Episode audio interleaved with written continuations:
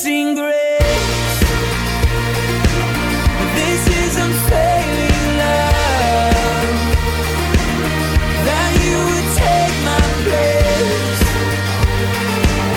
Then you would bear my cross. Welcome to Day by Day, the verse by verse Bible teaching ministry of Calvary Chapel in Elk Grove Village, Illinois, with Pastor Phil Ballmaier. We're glad you've joined us, and we look forward to spending time again in the Word of God together. We also invite you to stay tuned at the end of today's broadcast for information about additional studies and resources. Thanks again for being with us. To now, John has seen and heard glorious things as they happened in heaven. But now we find that the Lord shifts the apostles' attention to that which will soon happen on the earth. What will happen in the coming days? We'll learn more as Pastor Phil brings today's teaching from Revelation chapter 5. But we don't have to get very far into the, into the story. Genesis 3, where the devil takes the form of a serpent, deceives Eve. She uh, goes ahead and eats the forbidden fruit, which God has said that they were forbidden to eat, the tree of the knowledge of good and evil. She gives to her husband, and he eats. They don't realize what they've done is they bought into the devil's lie, who said, if the day that you eat of the fruit of that tree, God knows your eyes will be open and you will be like him, like God. That sounds pretty good. Even though God had said, in the day that you eat of the fruit of that tree, you will dying, you will surely die. But they opted to listen to the voice of the devil, and they disobeyed what God had said. In that one act, two things happened. I'm sure Adam and Eve did not fully comprehend. In that one act of disobedience, sin entered into the human race. Spiritual death resulted immediately. They were severed from God. Fellowship was broken.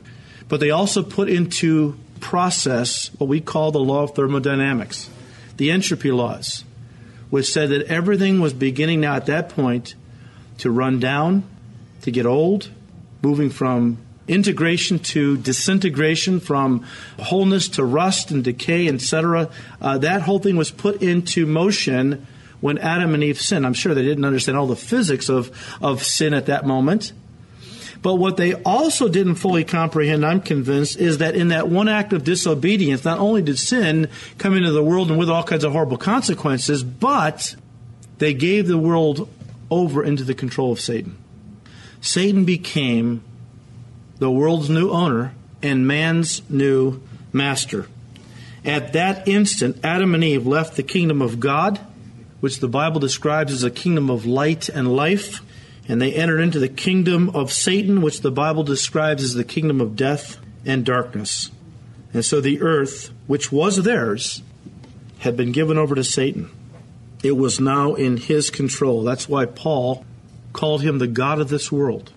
And it was the devil, through sin, who introduced into the world all kinds of horrible things disease, injustice, deformity.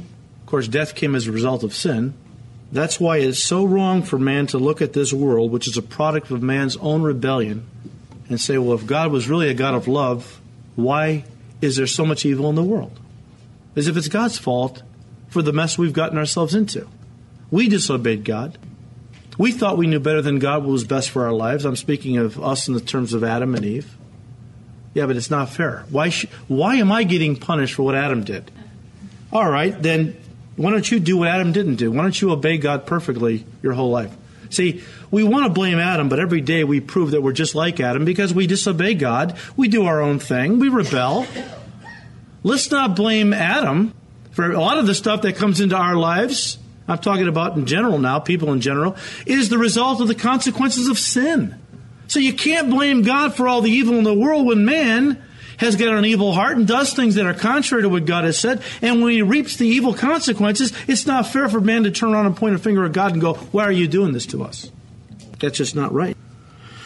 But see, God so loved the world that He didn't want us to continue on in this condition because ultimately it would have led to death and eternal separation from God. God so loved us that He sent His only begotten Son to save us.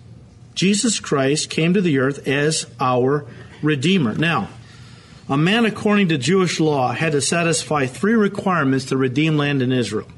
And this is important. First, he had to be a kinsman, a blood relative.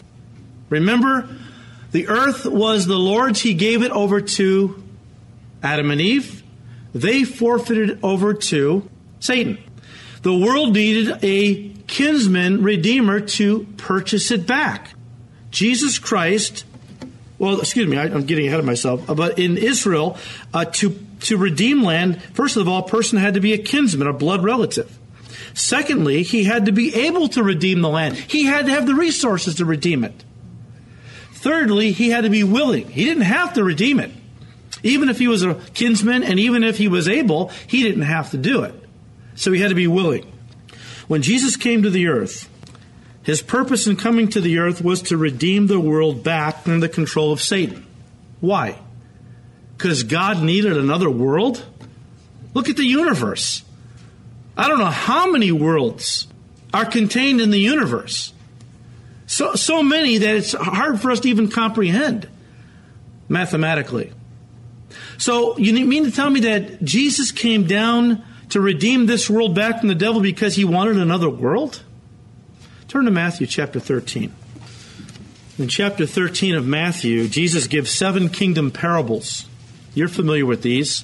I want to draw your attention to just one of them, very small, one verse. Verse 44. Jesus said again, The kingdom of heaven is like a treasure hidden in a field which a man found and hid, and for the joy over it, he goes and sells all that he has and buys that field. Let me tell you what a lot of people think Jesus is saying. The treasure, they say that's salvation. And once a person finds salvation, once they understand they can be saved, they go out and they sell everything. They give up all to come and follow Christ and be saved. Well, what do we have that we could ever sell to purchase our salvation? Jesus said, The poor in spirit, they shall see God. The Greek, absolute abject poverty.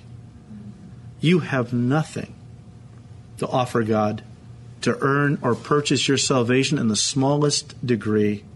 And if a person thinks that they do have something that they can use to help to uh, purchase their salvation, or earn it in any way, God says you can't have it because it's a free gift.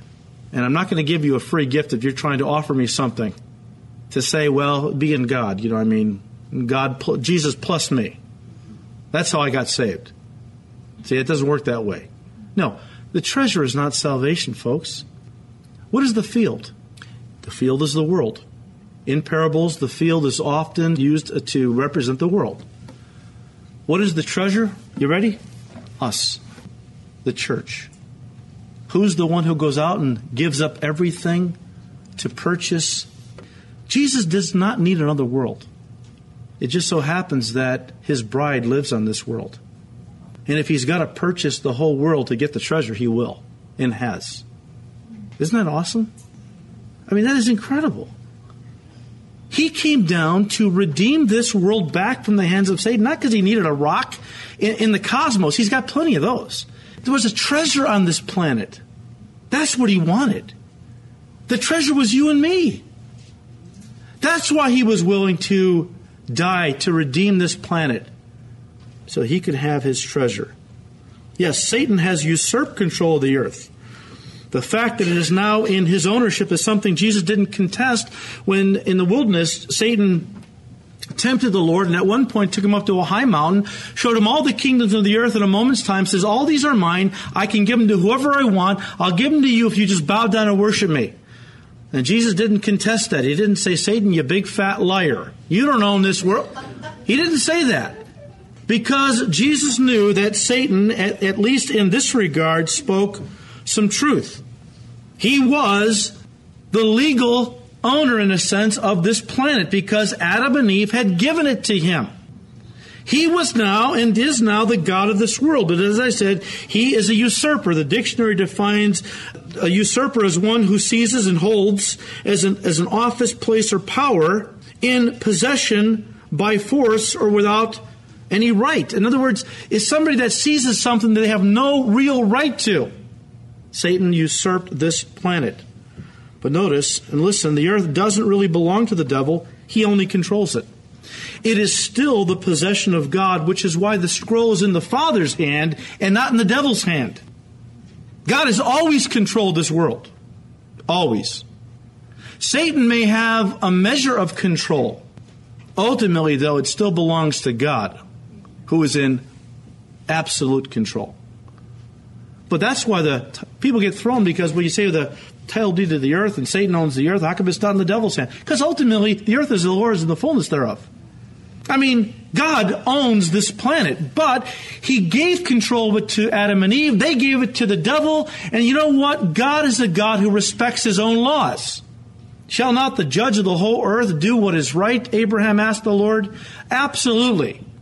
Years ago, when my kids were little, I think I've told this story before, we got a, a series of um, uh, videotapes. Uh, it was uh, they, they, were out of Moody. This was going back into the 50s. They they had produced these, and I saw them advertised, and so I bought. There was three of them, you know, and and it was uh, it revolved around a character named Mr. Fixit.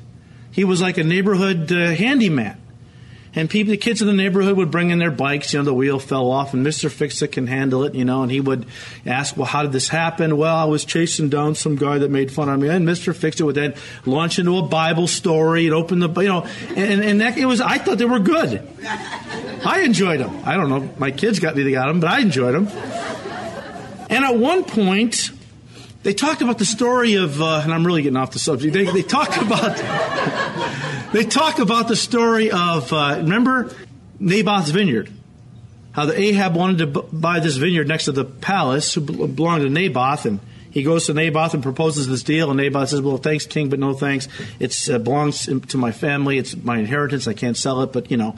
And and so Ahab goes goes home and pouts. Right? You remember the whole story. Well, at this point, little Johnny or whoever's listening to Mr. Fixit tell the story says, Well, why didn't the king just take it? He's the king.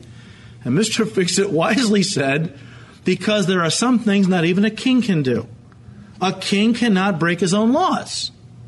He has got to function within the terms of his own laws. God is the same way.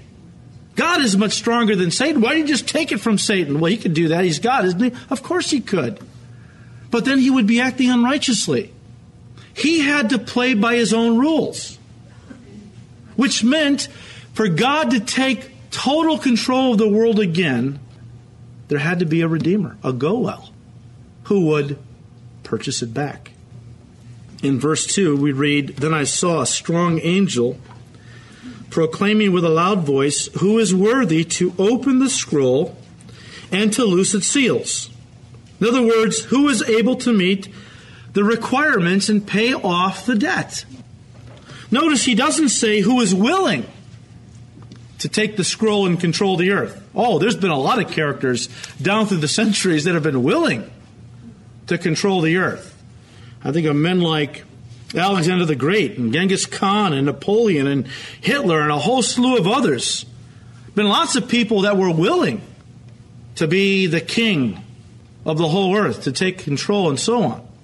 But the angel didn't ask who is willing, the angel asked who is worthy. Big difference. Who is worthy? Now that cry, that question went out into all heaven. Who is worthy to take the scroll and loose its seals? Two of the strongest angels that I read about in Scripture are Michael and Gabriel. I didn't hear any either of them piping up and say, "Well, Lord, I think I'm worthy." I didn't hear any of the 24 elders in this passage who represent the church, which of course would include men like Paul the Apostle, John the Apostle, great men that we think of like D.L. Moody and uh, and uh, many others. I, I, don't I don't hear any of them piping up and going, Lord, I think I can do it. I'm worthy. No. Verse 3 No one in heaven or on the earth or under the earth was able to open the scroll or to look at it. And so a search of the entire universe from heaven to hell and every point in between shows that nobody turned up who was worthy. See, the title deed can only be opened by an appointed heir, who, of course, in this case, is Jesus Christ. No wonder John wept, because he realized that for God's glorious plan of redemption, if it was ever going to be fulfilled for mankind, that scroll had to be opened. And because nobody was found worthy. Well, it says in verse 4 So I wept much, because no one was found worthy to open and read the scroll or to look at it. The Greek word translated wept much actually means sobbed convulsively. See, John is overcome with grief because he realizes if nobody is found worthy to take that scroll and to unloose its seals, that means that the world would go on forever in the hands and control of the devil, and that was something John could not, he could not handle. Well, verse 5 But one of the elders said to me, Do not weep. Behold, the lion of the tribe of Judah, the root of David, he has prevailed to open the scroll and to loose its seven seals. Jesus became our Redeemer. The Hebrew again is Goel, kinsman.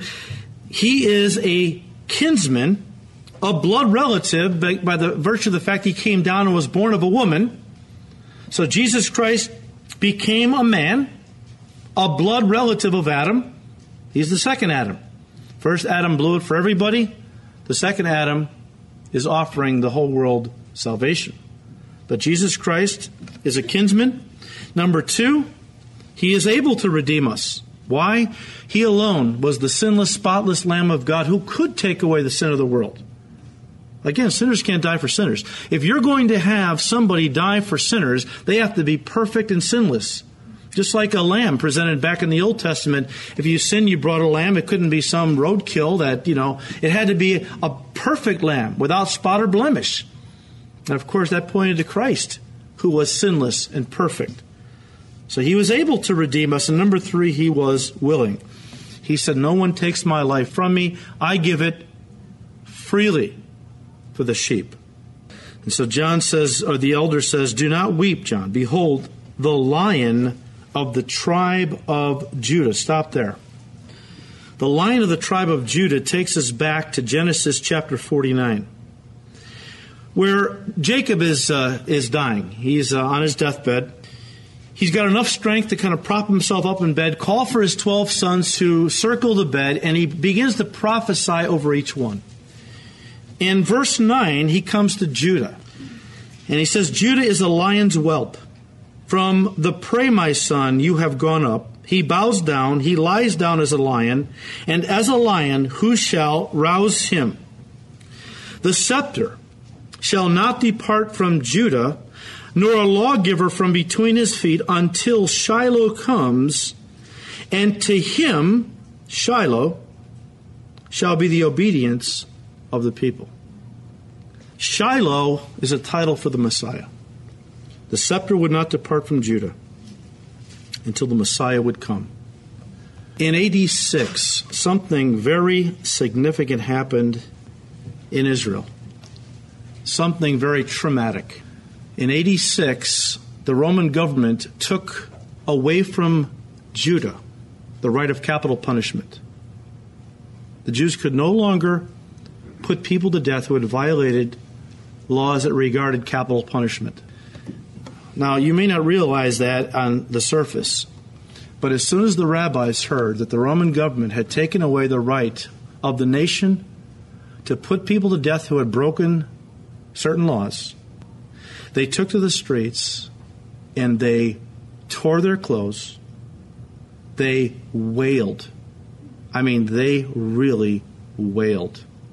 They threw dust on their heads because in their minds the word of God had been broken.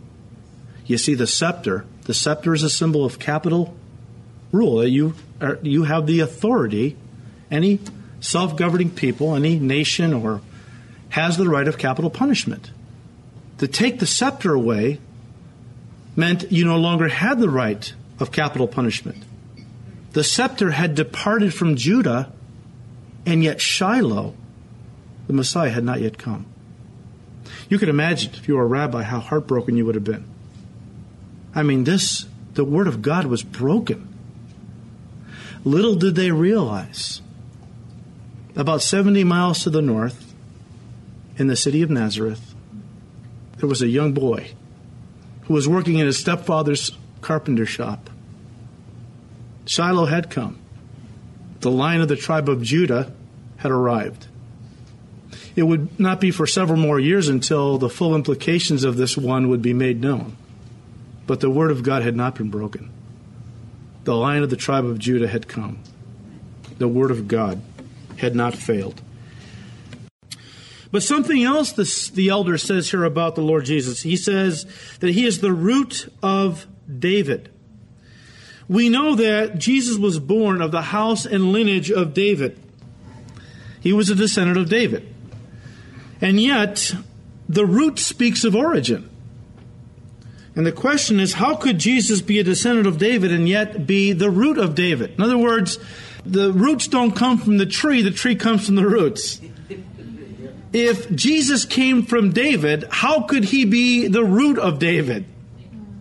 Well, that was uh, an issue that Jesus actually hit the Pharisees with.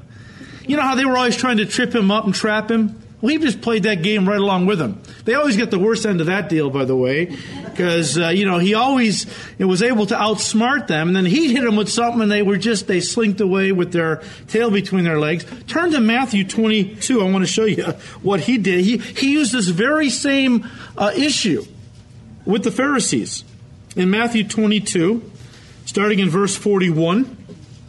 It says, While the Pharisees were gathered together, Jesus asked them, saying, what do you think about the Christ? All right, the Messiah.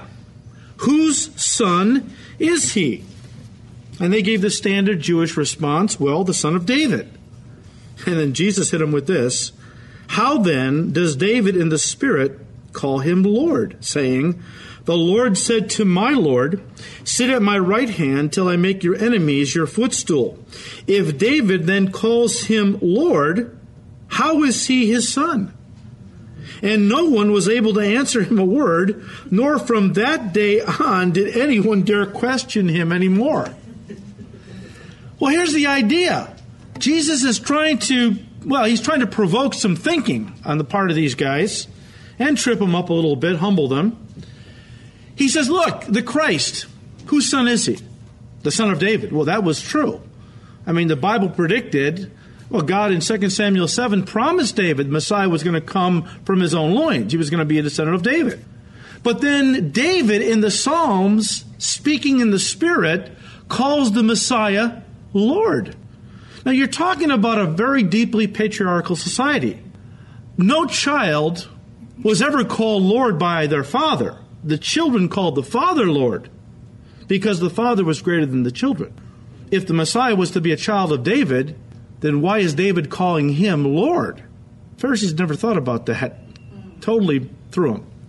We understand what's going on because even though Jesus Christ was born physically as a descendant of David, that's not when he came into existence. He has always existed as God, the second person of the Trinity. And so that's how David in the Spirit could call him Lord because this Messiah was no mere man.